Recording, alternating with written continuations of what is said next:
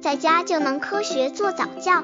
这里是早教学堂，每天为你分享早教知识。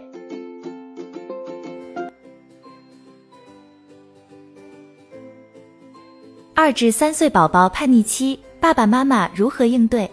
孩子从两岁开始就能够学习思考问题，并逐渐形成自己的观点和世界观。在有些场合，他们希望按照自己的方式做事。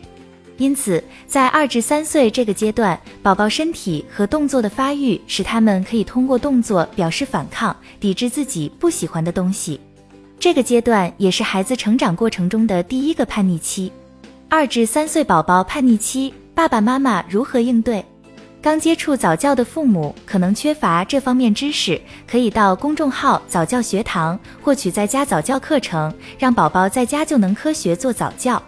虽然孩子走向独立是成长过程中重要的一步，但是也请家长不要忘记，两岁左右的宝宝毕竟年纪还小，不知道行为的后果，不能预见可能发生的危险。因此，家长应该确保孩子的安全。另外，爸爸妈妈还应教孩子学习考虑他人的感受。重要的事情一定得和父母商量。为了让孩子顺利度过第一个叛逆期，家长应该记住，反抗行为是孩子成长过程中的必经阶段。只有在父母的帮助下，孩子才能顺利度过反抗期。一、注意保护孩子的安全。由于宝宝年纪还小，他们的危险意识不强，因此他们很有可能会做出一些会产生危险后果的行为。家长发现后，应立即制止。之后，家长应该好好的与孩子沟通，让他了解自己行为的后果。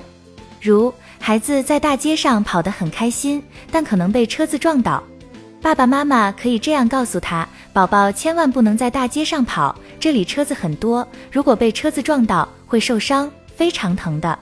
二，在孩子情绪紧张时，让他们休息。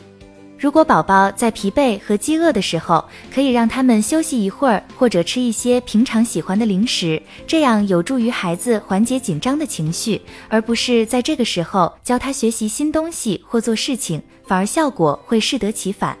如果孩子所处的环境发生变化，也会让孩子紧张，反抗心理加重。比如，当孩子生病时，宝宝的情绪很低落，容易和父母对着干。这时，家长应理解孩子，在他生病的时候，不妨多宽容他们一些。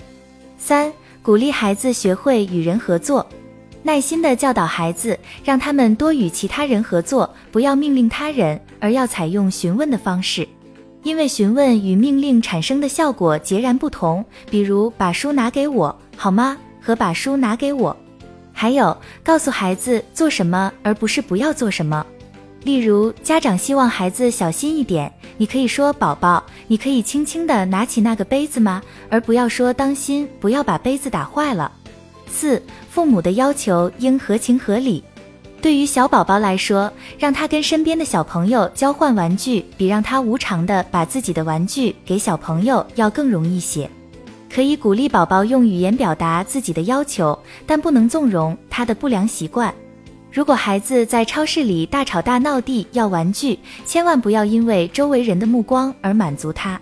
建议家长先把宝宝带出来，用平静的语言告诉他：因为你刚才的表现很差，所以妈妈不能给你买玩具。如果下次你想要玩具的话，应该向妈妈说出你自己的想法。